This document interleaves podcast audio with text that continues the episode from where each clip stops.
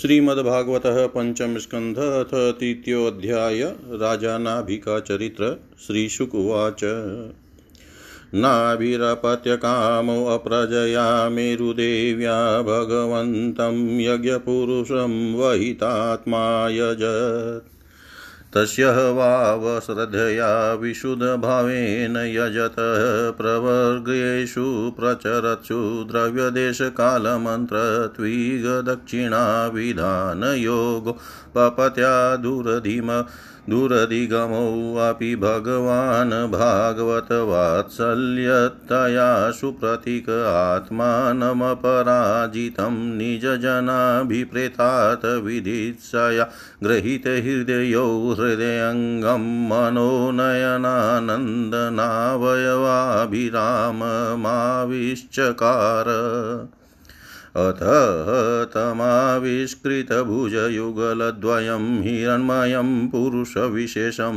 कपिशकौशेयाम्बरधरमुरसी विलसच्छ्रीवत्सललामं धरवरवनरुह वन्मलाश्रूयमृतमणिगदादिभिरुपलक्षितं स्फुटकिरणप्रवरमुकुटकुण्डलकटककटिसूत्रहारकेयूरनुपुराध्यङ्गभूषणविभूषित मृति वीक्षदस्य गृहपतयो धना इवोतं धनमुपलभ्य शबहुमानमहणेनावनत शीर्षाण उपतस्तु ऋत्विज ऊचु अहर्षि मुहुरहतमाहर्णमस्माकमनुपथानां नमो नमः इत्येतावत् सदुपशिक्षितं कोहरति पुमान प्रकृतिगुणव्यतिकरमतिरनिश ईश्वरस्य परस्य प्रकृतिपुरुषो पुरुषयोरवाक्तनाभिनामरूपाकृतिभिरूपनिरूपणम् सकलजननिकायवृजिन निरसन शिवतम प्रवरगुणगणेकदेशकथनादृते परिजनानुरागविरश्चित सबलं संशब्दसलिलसितकिशलयतुलसिका ध्रुवाङ्कुरैरपि संवृत्या सपर्यया किल परं परितुष्यसि अथानयापि न भवत इजयोरुभारभरया समुचितमतमिहोपलभामहे आत्मन एवानुशवनमञ्जसा व्यतिरेकेण भो भूयमानाशेषपुरुषार्थस्वरूपस्य किन्तु नाथाशीष आशासानामेतं दभीरंसराधन सराधन्मात्रं भवति भवितुमहरति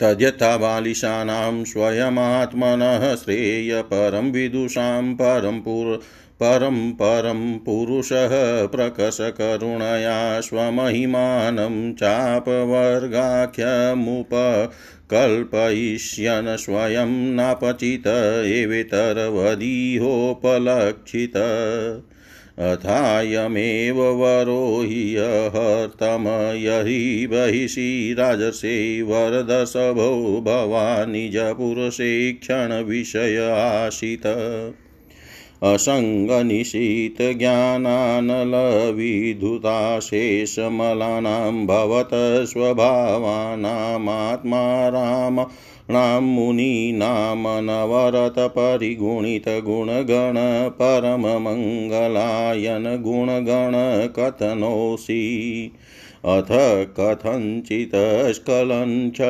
क्षुतपतन धृम्ब्रण दूरवस्थानादिषु विवशानां न स्मरणाय ज्वरमरणदशायामपि सकलकस्मलनिरसनानि तव गुणकृतनामधे निवचन गोचराणि भवन्तु किंचायं राजसीरपत्यकामः प्रजां भवादृशि दृशिमाशासन ईश्वरमाशिषां स्वर्गापवर्गयोरपि भवन्तमुपधावति प्रजायामत प्रत्ययो धनदमिव धनः फलीकरणं को वा ईहते पराजितो अपराजितया माययान वसित पदव्या नावृतमति विषय विशरया नावृत प्रकृतिरनुपासितमः चरन् यदुह वाव तव पुनरदभ्रकृतरिह समाहुतस्तत्रात धियां मन्दानां नस्तध्यदेव एलनं देवदेवाहसि सामेन सर्वान् प्रतिवोढुम विदुषाम्। श्रीशुक उवाच इति निगदेनाभिष्टूयमानो भगवान् अनिमिष सभो वसधराभिवादिताभिवन्दितचरणसदयमिदमाह।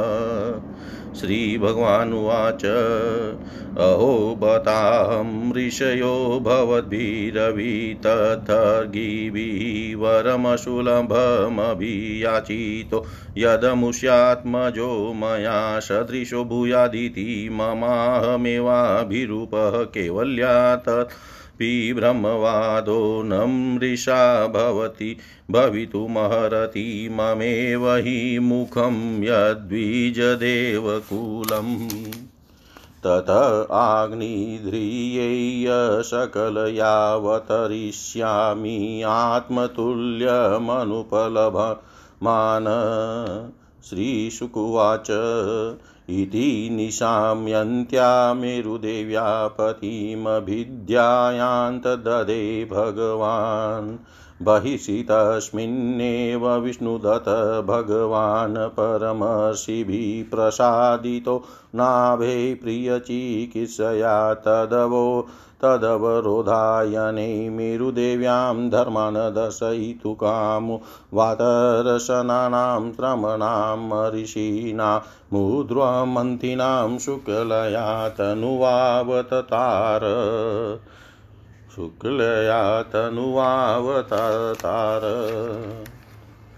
श्री सुखदेव जी कहते हैं राजन आग्निद्र के पुत्र नाभि के कोई संतान न थी, इसलिए उन्होंने अपनी भार्या मेरु देवी के सहित पुत्र की कामना से एकाग्रता पूर्वक भगवान यज्ञ पुरुष का यजन किया। यद्यपि सुंदर अंगों वाले श्री भगवान द्रव्य देश काल मंत्र ऋत्विज दक्षिणा और विधीन यज्ञ के साधनों में सहज में नहीं मिलते, तथापि वे भक्तों पर तो कृपा करते ही हैं।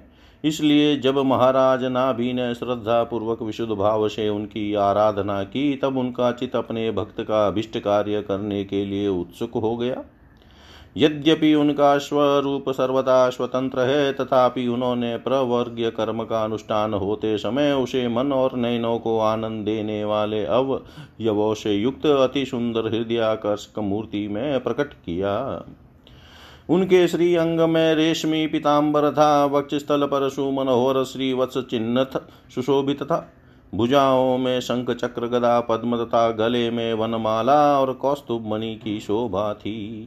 संपूर्ण शरीर अंग प्रत्यंग की कांति को बढ़ाने वाले किरण जाल मंडित मणिमय मुकुट कुंडल कंकण करधनी हार बाजूबंद और नुपुर आदि आभूषणों से विभूषित था।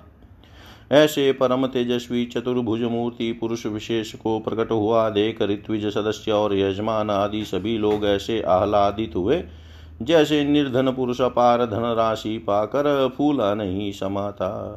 फिर सभी ने सिर झुकाकर अत्यंत आदर पूर्वक प्रभु की अर्घ्य द्वारा पूजा की और ऋत्विजों ने उनकी स्तुति की। ऋत्विजों ने कहा, पूज्यतम, हम आपके अनुगत भक्त हैं, आप हमारे पुनः पुनः पूजनीय हैं, किंतु हम आपकी पूजा करना क्या जाने, हम तो बार बार आपको नमस्कार करते हैं।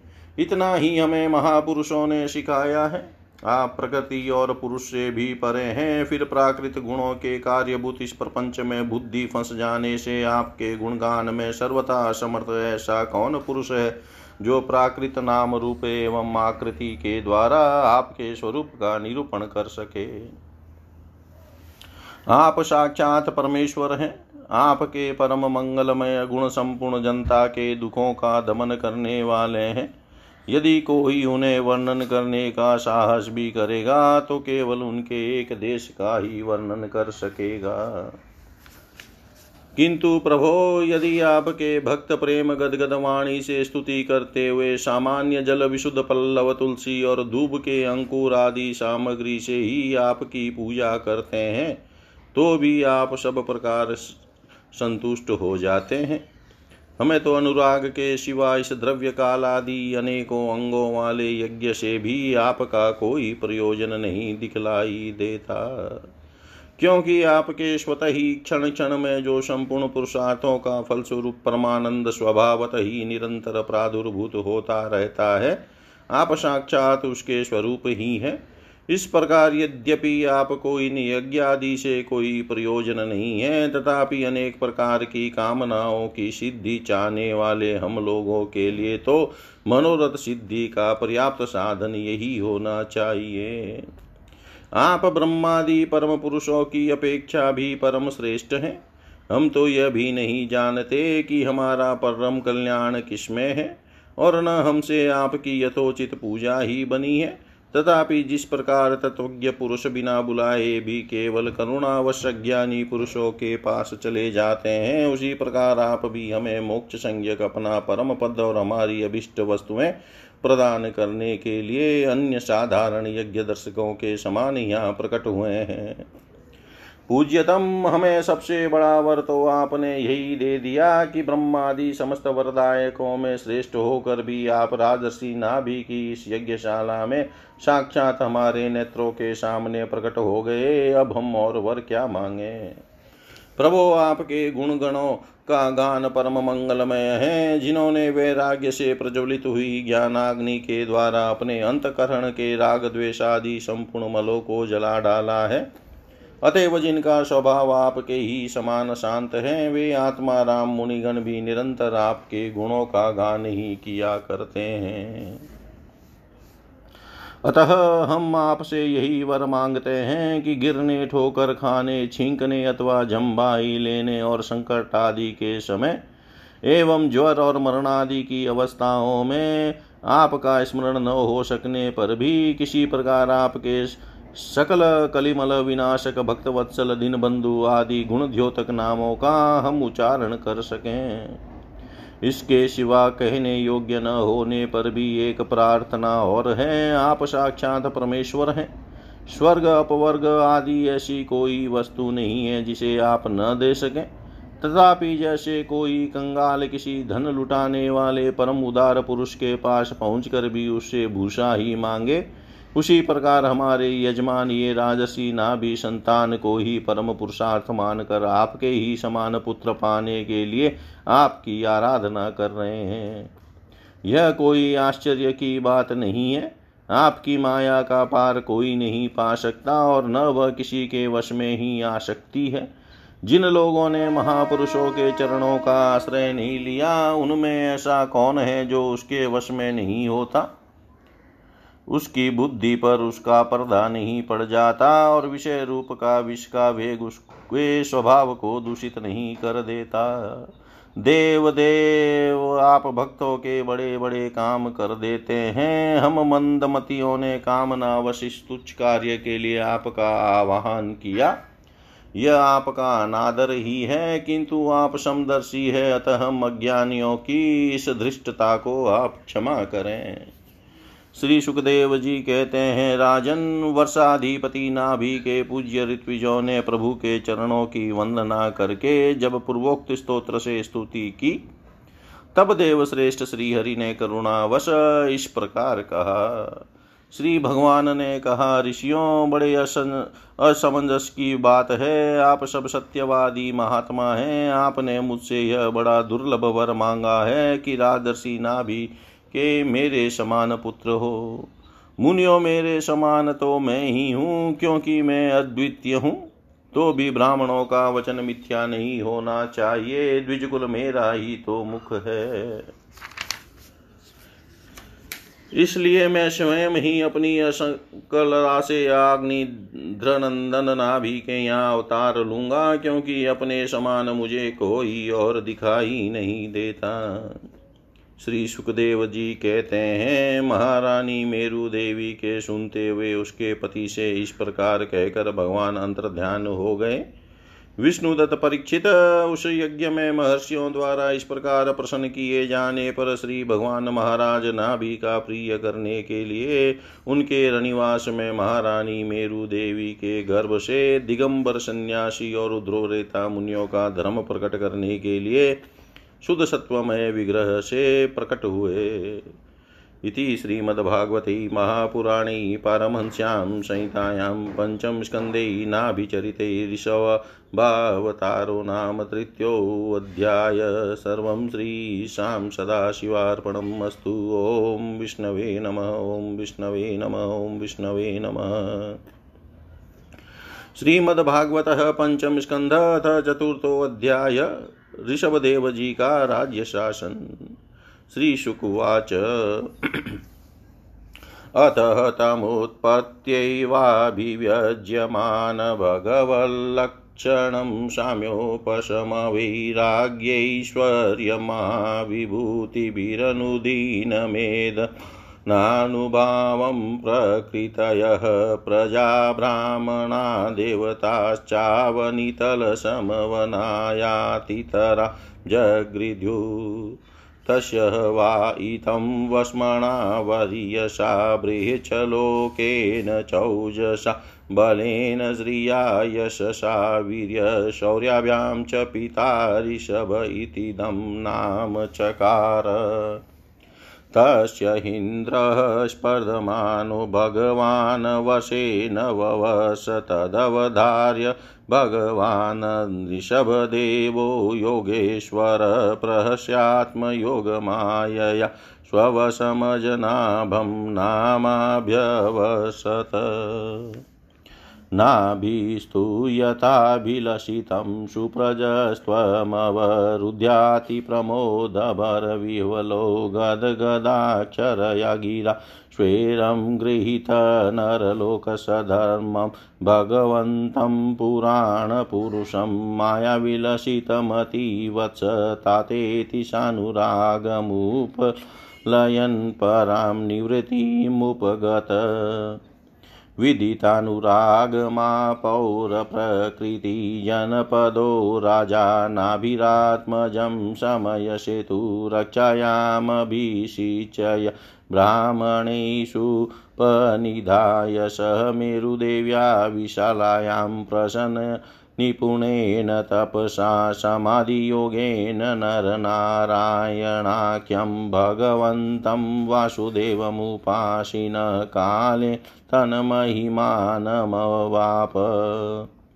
यस्य पाण्डवे यश्लोका उदाहरन्ति को नु तत्कर्म राजसे नाभिरन्वा चरेत पुमान अपत्यता मघाद्यश हरिशुधेन कर्मणा ब्रह्मण्यो अन्यकुतो नाभि विप्रा मंगलपूजिता यश बहिषि यज्ञेशं दशयामाशुरोजसा।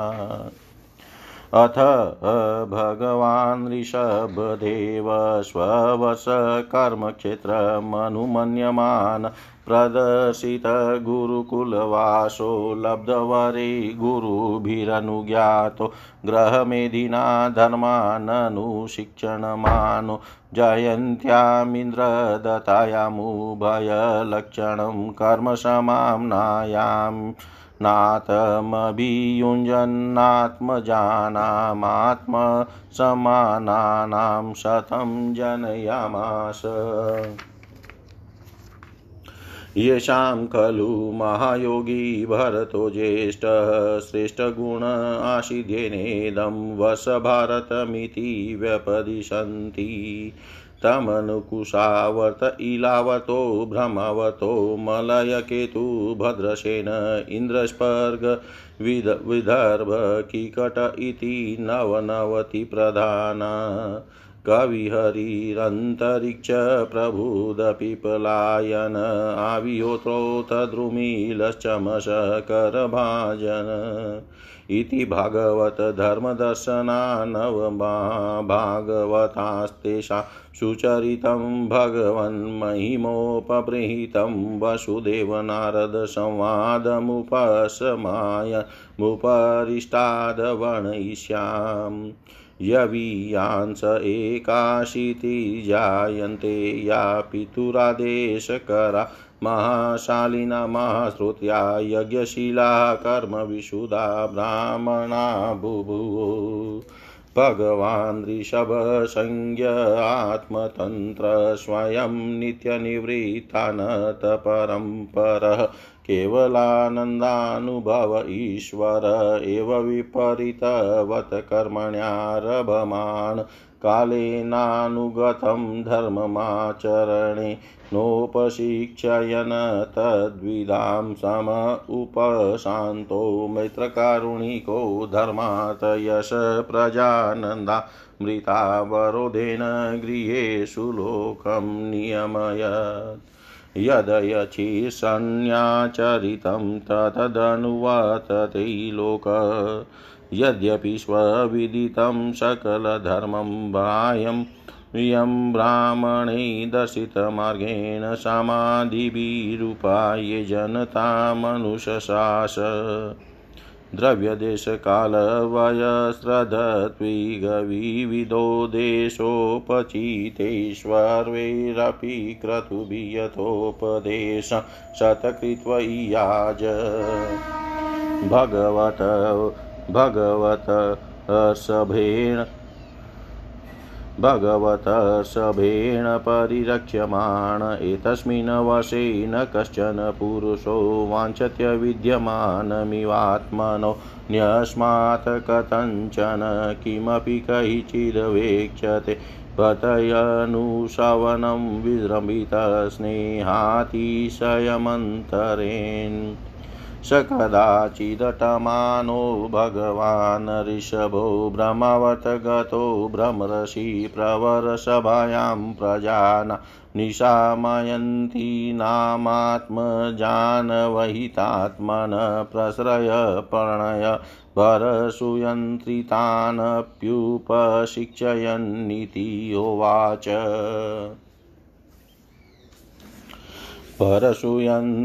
त्रितानप्युपशिक्षयन्निति होवाच।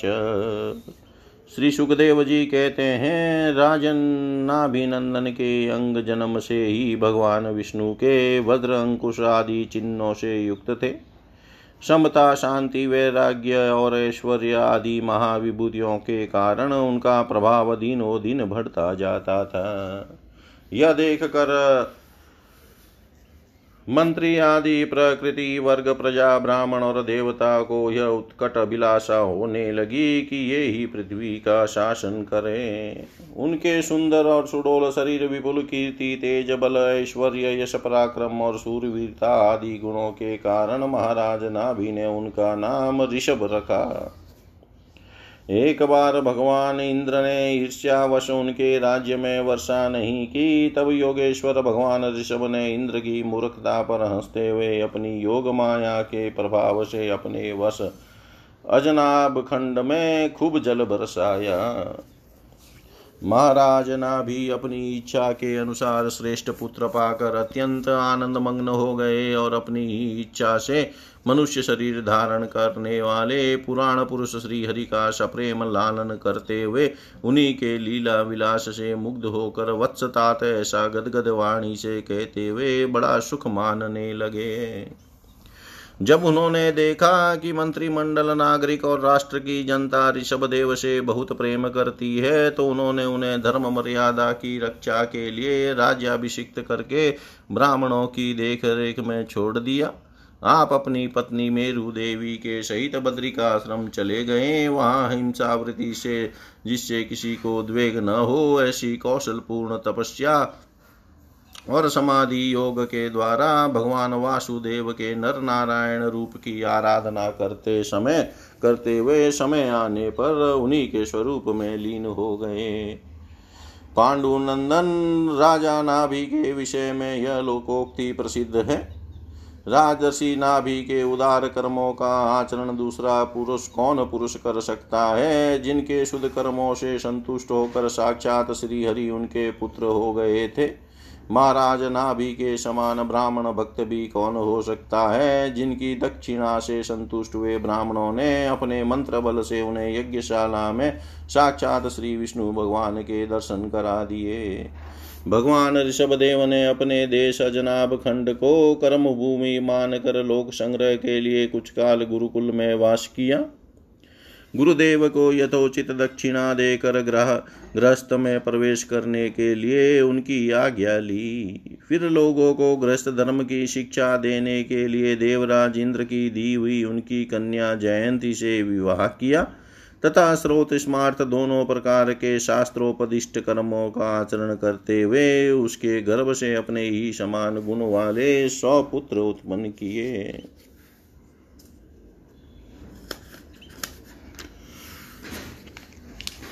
उनमें महायोगी भरत जी सबसे बड़े और सबसे अधिक गुणवान थे। उन्हीं के नाम से लोग इस अजनाभखंड को भारतवर्ष कहने लगे।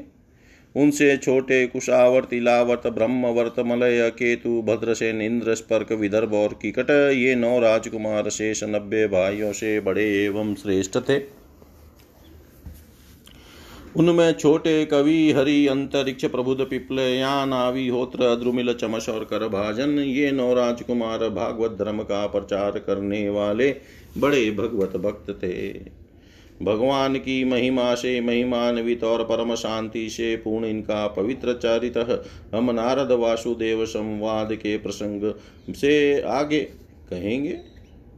इनसे छोटे जयंती के 81 पुत्र पिता की आज्ञा का पालन करने वाले अति विनीत महान वेदज्ञ और निरंतर यज्ञ करने वाले थे। वे पुण्य कर्मों का अनुष्ठान करने से शुद्ध होकर ब्राह्मण हो गए थे। भगवान ऋषभदेव यद्यपि परम स्वतंत्र होने के कारण स्वयं सर्वदा ही सब प्रकार की अनर्थ परंपरा से रहित केवल आनंदानुभव स्वरूप और साक्षात ईश्वर ही थे, तो भी अज्ञानियों के समान कर्म करते हुए उन्होंने काल के अनुसार प्राप्त धर्म का आचरण करके उसका तत्व न जानने वाले लोगों को उसकी शिक्षा दी। साथ ही सम शांत सुहृद और कारुणिक रहकर धर्म, अर्थ, यश, संतान, भोग, सुख और मोक्ष का संग्रह करते हुए गृहस्थाश्रम में लोगों को नियमित किया। महापुरुष जैसा जैसा आचरण करते हैं दूसरे लोग उसी का अनुसरण करने लगते हैं। यद्यपि वे सभी धर्मों के सार रूप वेद के गुण रहस्य को जानते थे, तो भी ब्राह्मणों की बतलाई हुई विधि से सामदान आदि नीति के अनुसार ही जनता का पालन करते थे।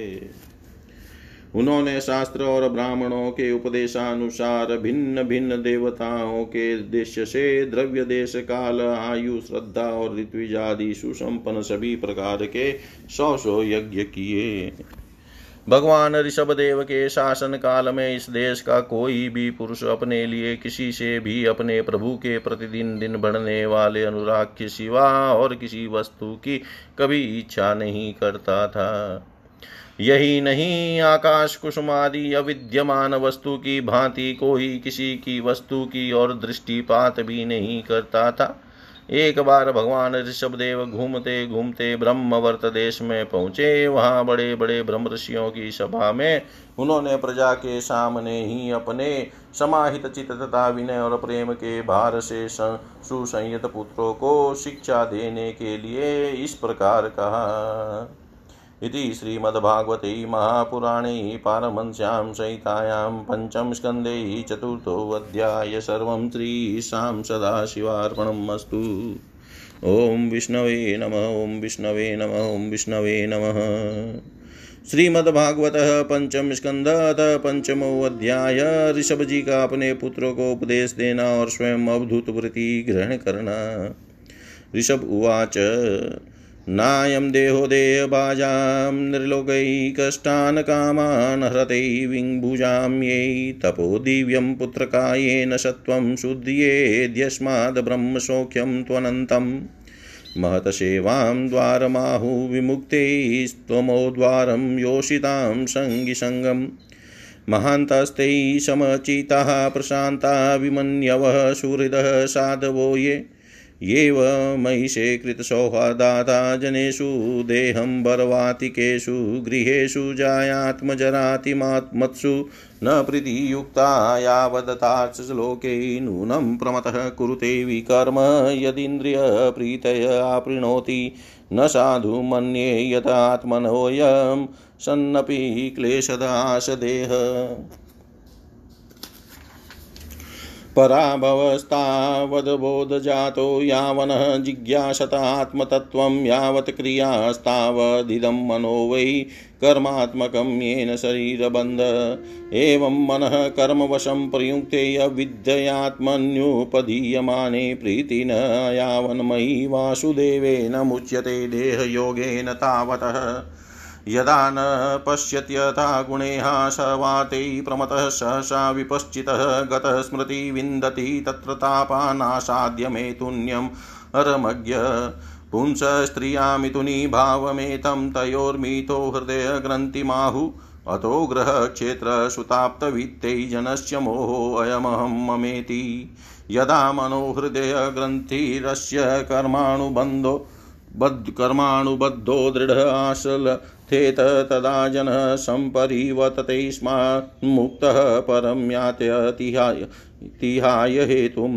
हंसे गुरो मयि भक्त्यानुवृत्त्या वितृष्णया द्वन्द्वतितिक्षया च सर्वत्र जन्तो वयसनावगत्या जिज्ञासया तपसेहा निवृत्त्या मत्कर्मभिमत्कथया च नित्यं मदेव संगादगुणकीर्तनाम्ने निर्वेरसाम्योपशमेन पुत्रा जिहाशया देहगेहात्मबुद्धै अध्यात्मयोगेन विविक्तसेवया प्राणेन्द्रियात्माभिजयेन सच्छद्रया ब्रह्मचर्येण सश्वद सम्प्रमादेन यमेन वाचाम् सर्वत्र मद्भाव विचक्षणेन ज्ञानेन विज्ञान विराजितेन योगेन धृत्युद्यम सत्वयुक्तो लिंगं व्यपोहेत कुशलोऽहम् अमाख्यं कर्माशयं हृदय ग्रन्थिबन्धं विद्यया आसीदत् प्रमत्तः अनेन योगेन यतोपदेशं सम्यगवपोह्यो परमेत योगान् पुत्राश्च शिष्याश्च नृपो गुरुवामलोककामो मदनुग्रहात् हितं विमन्युरनुशिष्यादतञ्ज ज्ञानन योजयेत कर्मसु कर्ममूढान् कं योजयन् मनुजो अतलभ्येत निपातयन्नष्टदृशं हि गते लोक स्वयं श्रेयसी नष्टधृति यो अर्थान् समीहेत निकाम काम अन्योन्यवैर शुक्लेश हेतोरनन्त दुःखं च न वेदमूढ कस्तं स्वयं तदभिज्ञो विपश्चिद विद्यायामन्तरे वर्तमानं दृष्ट्वा पुनस्तं सगृणः कुबुधिं प्रयोजयसेदुत्पतगं यथान्धम् गुरुन् न स्यात् स्वजनो न स्यात् पितां न स्यात् जननी न स्यात् देवं न तस्यान् पतिश्च स्यान् मोचयेद्य समुपेत मृत्युम् इदं शरीरं मम दुर्विभाव्यं सत्वं हि मे हृदयं यत्र धर्म पृष्ठे कृतो मे यद धर्म आराधा अतो हि माम ऋषं प्राहुर्याया तस्माद् भवन्तो हृदयेन जाताः सर्वे महीया सममुं सनाभं अक्लिष्टबुद्धया भरतं भजध्वं शुश्रूषणं तद्भरणं प्रजनाम भूतेषु विरुद्धभ्य उदत्तमा ये शरीरश्रीपास्तेषु शबोधनिष्ठा ततो मनुष्याः प्रमतास्ततोऽपि व गन्धर्वसिद्धा विबुधानुगाये देवासुरेभ्यो मद् वत प्रधाना दक्षादयो ब्रह्मसुतास्तु तेषां भव परसोऽत विरिञ्च वीर्य स मत्परोऽहं द्विज देवदेव न ब्राह्मणे स्तुलये भूतमन्यत पश्यामि विप्रः किमतः परं तु यस्मिन्नृभिः प्रहुतं श्रद्धयायं स्नामि कामं न तथाग्निहोत्रे धृतातनुरुशती मे पुराणी येनेह सत्वं परमं पवित्रं समोदमः सत्यमनुग्रहश्च तपस्तितिक्षानुभवश्च यत्र मतोऽप्यनन्तात् परतः परस्मात् स्वर्गापवर्गाधिपतेन किञ्चितः येषां किमुष्यादितरेण तेषां मङ्किञ्चनानां मयि भक्तिभाजाम् सर्वाणि मद्विस्नयत्तया भवद्भिश्चराणि भूतानि सुता ध्रुवाणि सम्भावितव्यानि पदे पदे वो विविक्त दृगभिस्तदुदाहरणं मे मनोवचोदृकरणैः तस्य साक्षात्कृतं मे परिर्वहण हि विना पुमान येन महाविमोहात् कृतान्तपाशान् विमुक्तमिषेत। श्रीशुकुवाच एवमनुशास्यात्मजान् स्वयं मनुशिष्टानपि लोकानुशासनार्थं महानुभाव परमसुहृद् भगवान् ऋषभ उपदेश उपशमलीलानामुपरतकर्मणां महामुनीनां भक्तिज्ञानवैराग्यलक्षण पारमहंस्यधर्ममुपशिक्षमाणा स्वतनयसतज्येष्ठं परमभागवतं भगवजनपरायणं भरतं धरणीपालनायाभिषिचय स्वयं भवन् एको वरित शरीरमात्र परिग्रह उन्मत इव गगन परिधान प्रकीर्ण केशः आत्मन्यारोपिता वनियो जनांद मुखबधीर पीशाचोन्मादक वधू वेशो अभिभाष्यमाणोऽपि जनानां गृहीतमौन चतुव्रतस्तुष्टिं बभूव तत्र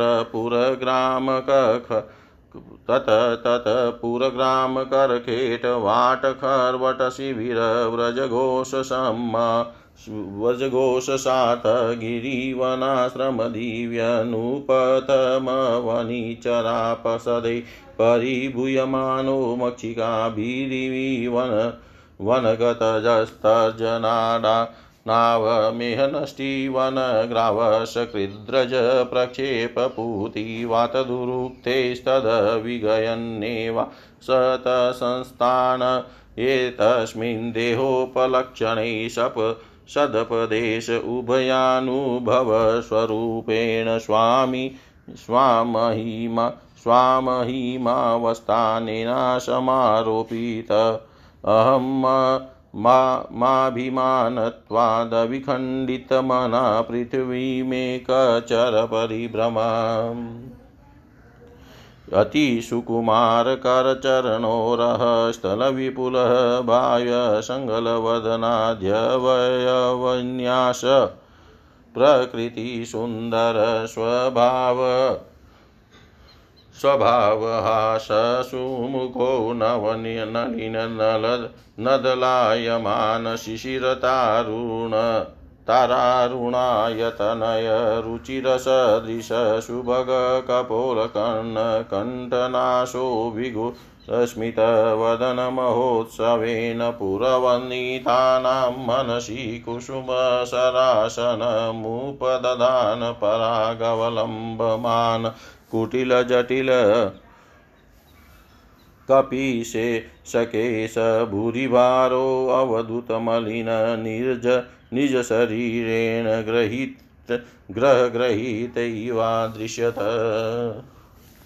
यही वावश भगवान् लोकमिमं योगस्यादा प्रतीपमिवाचक्षाणस्तत प्रतिक्रियाकर्म विभत्सिता मिति व्रतमा जगरमासित शयान एवान एवासनाति पिबति खादत्यवमेहति हदति स्म चेष्टमार उच्चरित आदिग्धो देश तस्य पुरीश सुरभिषा सौगंध्य वायुस्तं देशं दशयोजन समन्तात सुरभिं चकार एवं गोमृगकाकर्चर्यया व्रजस्तिष्ठन्नाशिनशयान् काकमृगगोचरितपिबति खादत्यवमेहति स्म इति नानायोगचर्याचरणो भगवान् केवल्यप्रतिऋषभो अविरत परममानन्दानुभव आत्मन्दानुभव आत्मनि सर्वेषां भूतानामात्मभूते भगवती वासुदेव आत्मा आत्मनो अवयवधानन्तरोदरभावेन चिदसमस्तात् परिपूर्णो योगेश्वर्याणि वेहाय समनजो ध्यान परकाय प्रवेश दुर्ग्रहणादीनि मद्रचयोपगतानि ना नृपहृदये नाभ्यनन्दत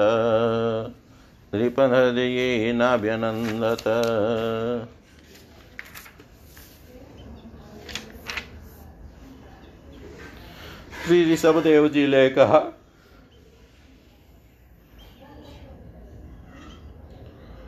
पुत्रों, इस मर्त्य लोक में यह मनुष्य शरीर दुखमय विषय भोग प्राप्त करने के लिए ही नहीं है। ये भोग तो विष्टा भोजी शुक्र कुकर आदि भी को भी मिलते ही हैं। इस शरीर से दिव्य तप ही करना चाहिए जिसे अंतकरण शुद्ध हो, क्योंकि इसी से अनंत ब्रह्मानंद की प्राप्ति होती है। शास्त्रों ने महापुरुषों की सेवा को मुक्ति का और स्त्री संग कामियों के संग को नरक का द्वार बताया है। महापुरुष वे ही हैं जो समान चित परम शांत क्रोधहीन सबके हित चिंतक और सदाचार संपन्न हो। अथवा मुझ परमात्मा के प्रेम को ही जो एकमात्र पुरुषार्थ मानते हो, केवल विषयों की ही चर्चा करने वाले लोगों में तथा स्त्री पुरुष और धन आदि सामग्रियों से समान संपन्न घरों में जिनकी अरुचि हो और जो लौकिक कार्यों में केवल शरीर निर्वाह के लिए ही प्रवृत्त होते हो। मनुष्य अवश्य प्रमादवश कुकर्म करने लगता है। उसकी वह प्रवृत्ति इंद्रियों को तृप्त करने के लिए ही होती है। मैं इसे अच्छा नहीं समझता, क्योंकि इसी के कारण आत्मा को यह असत और दुखदायक शरीर प्राप्त होता है। जब तक जीव को आत्म तत्व की जिज्ञासा नहीं होती, तभी तक ज्ञानवश देहादि के द्वारा उसका स्वरूप छिपा रहता है। जब तक यह लौकिक वैदिक कर्मों में फंसा रहता है, तब तक मन में कर्म की वासनाएं भी बनी ही रहती है और इन्हीं से देह बंधन की प्राप्ति होती है।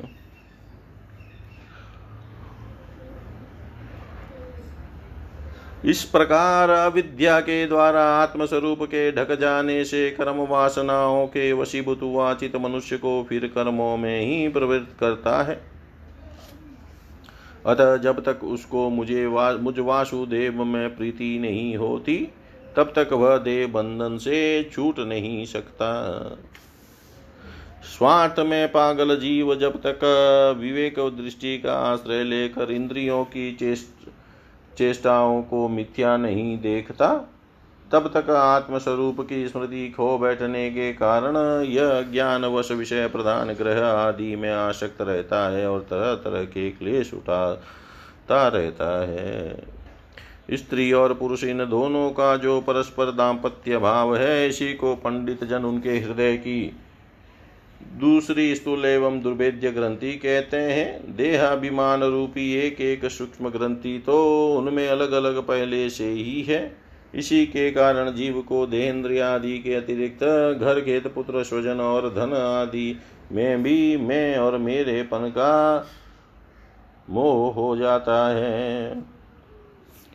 जिस प्रकार कर्म वासनाओं के कारण पड़ी हुई इसकी यह दृढ़ हृदय ग्रंथि ढीली हो जाती है, उसी समय यह दाम्पत्य भाव से निवृत्त हो जाता है और संसार के हेतुभूत अहंकार को त्याग कर सब प्रकार के बंधनों से मुक्त हो परम पद प्राप्त कर लेता है। पुत्रों संसार सागर से पार होने में कुशल तथा धैर्य उद्यम एवं सत्व गुण विशिष्ट पुरुष को चाहिए कि सबके आत्मा और गुरु स्वरूप मुझ भगवान में भक्ति भाव रखने से, मेरे पारायण रहने से, तृष्णा के त्याग से, सुख दुख आदि इन द्वंद्वों के सहने से जीव को सभी योनियों में दुख ही उठाना पड़ता है। इस विचार से तत्व जिज्ञासा से, तप से, सकाम कर्म के त्याग से, मेरे ही लिए किए कर्म करने से, मेरी कथाओं का नित्य प्रति श्रवण करने से, मेरे भक्तों के संग और मेरे गुणों के कीर्तन से, वैर त्याग से, समता से, शांति से और शरीर तथा घर आदि में भी मेरेपन के भाव को त्यागने की इच्छा से, अध्यात्म शास्त्र के अनुशीलन से, एकांत सेवन में, प्राण इंद्रिय और मन के संयम से, शास्त्र और सत्पुरुषों के वचन में यथार्थ बुद्धि रखने से, पूर्ण ब्रह्मचर्य से, कर्तव्य कर्मों में निरंतर सावधान रहने से, वाणी के संयम से, सर्वत्र मेरी ही सत्ता देखने से, अनुभव ज्ञान सहित तत्व विचार से और योग साधन से अहंकार रूप अपने लिंग शरीर को लीन कर दे। मनुष्य को चाहिए कि वह सावधान रहकर विद्या से प्राप्त इस हृदय ग्रंथि रूप बंधन को शास्त्रोक्त रीति से इन साधनों के द्वारा भली भांति काट डाले, क्योंकि वही कर्म संस्कारों के रहने का स्थान है। तदंतर साधना का भी परित्याग करे। जिसको मेरे लोक की इच्छा हो अथवा जो मेरे अनुग्रह की प्राप्ति को ही परम पुरुषार्थ मानता है, वह राजा हो तो अपनी अबोध प्रजा को, गुरु अपने शिष्यों को और पिता अपने पुत्रों को ऐसी ही शिक्षा दे। अज्ञान के कारण यदि वे उस शिक्षा के अनुसार न चलकर कर्म को ही परम पुरुषार्थ मानते रहे, तो भी उन पर क्रोध न करके उन्हें समझा बुझा कर कर्मों में प्रवृत्त न होने दें। उन्हें विषयाशक्ति युक्त काम्य कर्मों में लगाना तो ऐसा ही है जैसे किसी अंधे मनुष्य को जानबूझकर गड्ढे में ढकेल दिया। इससे भला किस पुरुषार्थ की सिद्धि हो सकती है। अपना सच्चा कल्याण किस बात में है, इसको लोग नहीं जानते। इसी से वे तरह तरह की भोग कामनाओं में फंसकर तुच्छ क्षणिक सुख के लिए आपस में वैर ठान लेते हैं और निरंतर विषय भोगों के लिए ही प्रयत्न करते रहते हैं। वे मूर्ख इस बात पर कुछ भी विचार नहीं करते कि इस वैर विरोध के कारण नरक आदि अनंत घोर दुखों की प्राप्ति होगी।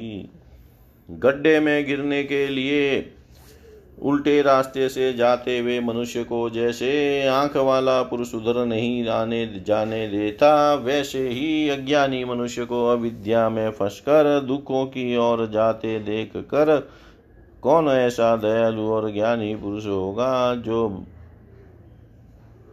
जानबूझकर भी उसे उसी राह पर जाने दे या जाने के लिए प्रेरणा करे। जो अपने प्रिय संबंधी को भगवत भक्ति का उपदेश देकर मृत्यु की फांसी से नहीं छुड़ाता, वह गुरु नहीं है, स्वजन स्वजन नहीं है, पिता नहीं है, माता नहीं है, इष्ट देव नहीं है और पति नहीं है। मेरे इस अवतार शरीर का रहस्य साधारण जनों के लिए बुद्धिगम्य नहीं है। शुद्ध सत्व ही मेरा हृदय है और उसी में धर्म की स्थिति है। मैंने अधर्म को अपने से बहुत दूर पीछे की ओर ढकेल दिया है। इसी से सत्पुरुष मुझे ऋषभ कहते हैं। तुम सब मेरे उस शुद्ध सत्वमय हृदय से उत्पन्न हुए हो, इसलिए मत्सर छोड़कर अपने बड़े भाई भरत की सेवा करो। उसकी सेवा करना मेरा ही सेवा करना है और यही तुम्हारा प्रजा पालन भी है। अन्य सब भूतों की अपेक्षा वृक्ष अत्यंत श्रेष्ठ है, उनसे चलने वाले जीव श्रेष्ठ हैं और उनमें भी कीट आदि की अपेक्षा ज्ञान युक्त पशु आदि श्रेष्ठ है। पशुओं से मनुष्य, मनुष्यों से प्रमथगण, प्रमथों से गंधर्व, गंधर्वों से सिद्ध और सिद्धों से देवताओं के अनुयायी किन्नर आदि श्रेष्ठ हैं। उनसे असुर, असुरों से देवता और देवताओं से भी इंद्र श्रेष्ठ है। इंद्र से भी ब्रह्मा जी के पुत्र दक्षादि प्रजापति श्रेष्ठ है। ब्रह्मा जी के पुत्रों में रुद्र सबसे श्रेष्ठ है। वे ब्रह्मा जी से उत्पन्न हुए हैं, इसलिए ब्रह्मा जी उनसे श्रेष्ठ है। वे भी मुझसे उत्पन्न हैं और मेरी उपासना करते हैं, इसलिए मैं उनसे भी श्रेष्ठ हूँ। परंतु ब्राह्मण मुझसे भी श्रेष्ठ हैं, क्योंकि मैं उन्हें पूज्य मानता हूँ। सभा में उपस्थित ब्राह्मणों को लक्ष्य करके विप्रगण, दूसरे किसी भी प्राणी को मैं ब्राह्मणों के समान भी नहीं समझता, फिर उनसे अधिक तो मान ही कैसे सकता हूँ। लोग श्रद्धापूर्वक ब्राह्मणों के मुख में जो अनादि आहुति डालते हैं, उसे मैं जैसी प्रसन्नता से ग्रहण करता हूँ, वैसे अग्निहोत्र में होम की हुई सामग्री को स्वीकार नहीं करता। जिन्होंने इस लोक में अध्ययन नादि के द्वारा मेरी वेदरूपाति सुंदर और पुरातन मूर्ति को धारण कर रखा है, तथा जो परम पवित्र सत्वगुण समदम सत्यदया तप तितिक्षा और ज्ञान आदि 8 गुणों से संपन्न है, उन ब्राह्मणों से बढ़कर और कौन हो सकता है। मैं ब्रह्मादि से भी श्रेष्ठ और अनंत हूँ तथा स्वर्ग मोक्ष आदि देने का भी सामर्थ्य रखता हूँ, किंतु मेरे अकिंचन भक्त ऐसे निष्प्रह होते हैं कि मुझसे वे कभी कुछ नहीं चाहते, फिर राज्य आदि अन्य वस्तुओं की तो वे इच्छा ही कैसे कर सकते हैं। पुत्रों, तुम संपूर्ण चराचर भूतों को मेरा ही शरीर समझकर शुद्ध बुद्धि से पद पद पर उनकी सेवा करो, यही मेरी सच्ची पूजा है। मन, वचन, दृष्टि तथा अन्य इंद्रियों की चेष्टाओं को साक्षात फल मेरा इस प्रकार का पूजन ही है। इसके बिना मनुष्य अपने को महामोहमय काल पास से छुड़ा नहीं सकता। श्री शुकदेव जी कहते हैं, राजन, ऋषभ देव जी के पुत्र यद्यपि स्वयं ही सब प्रकार सुशिक्षित थे, तो भी लोगों को शिक्षा देने के उद्देश्य से महाप्रभावशाली परम सुहृद भगवान ऋषभ ने उन्हें इस प्रकार उपदेश दिया।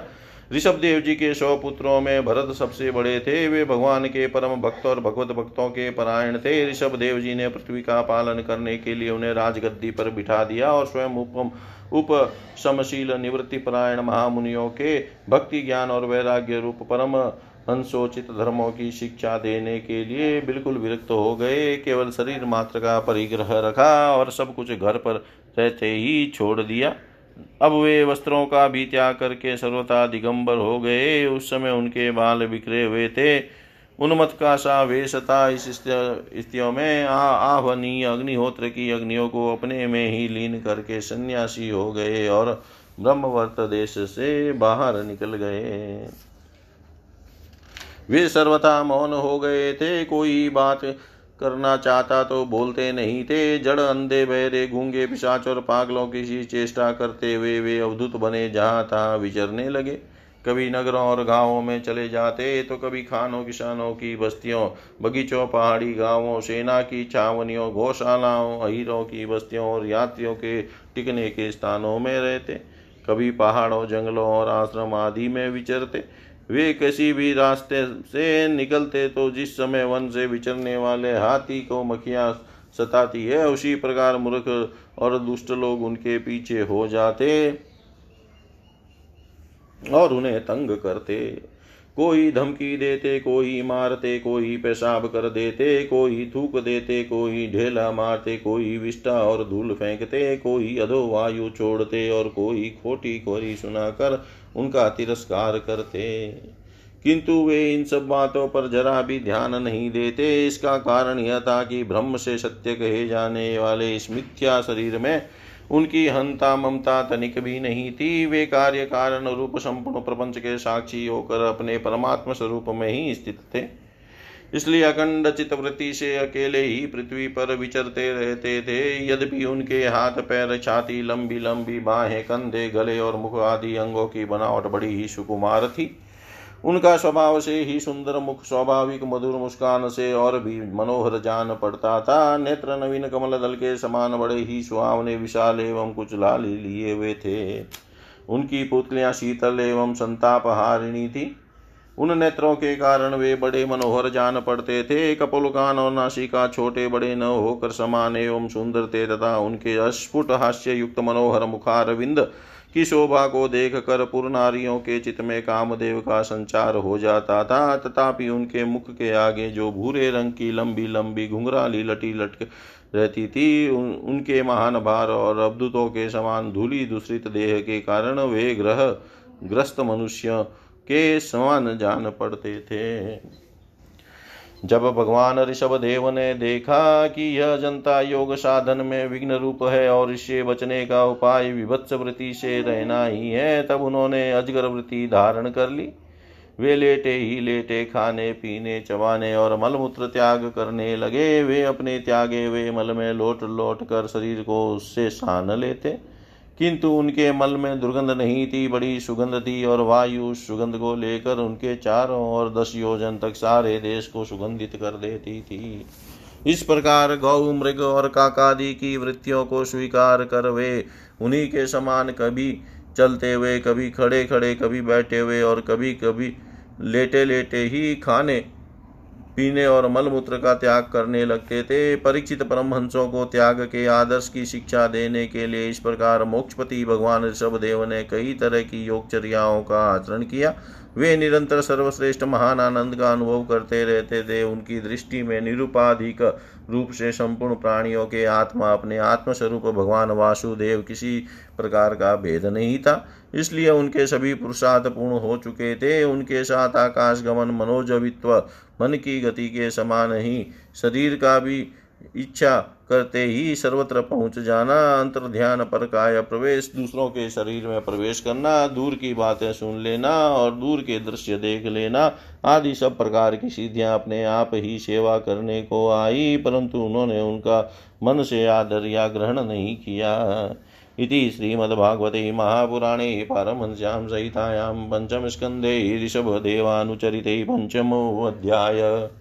सर्वं श्रीशां सदाशिवार्पणमस्तु। ओं विष्णवे नमः। ओं विष्णवे नमः। ओं विष्णवे नमः।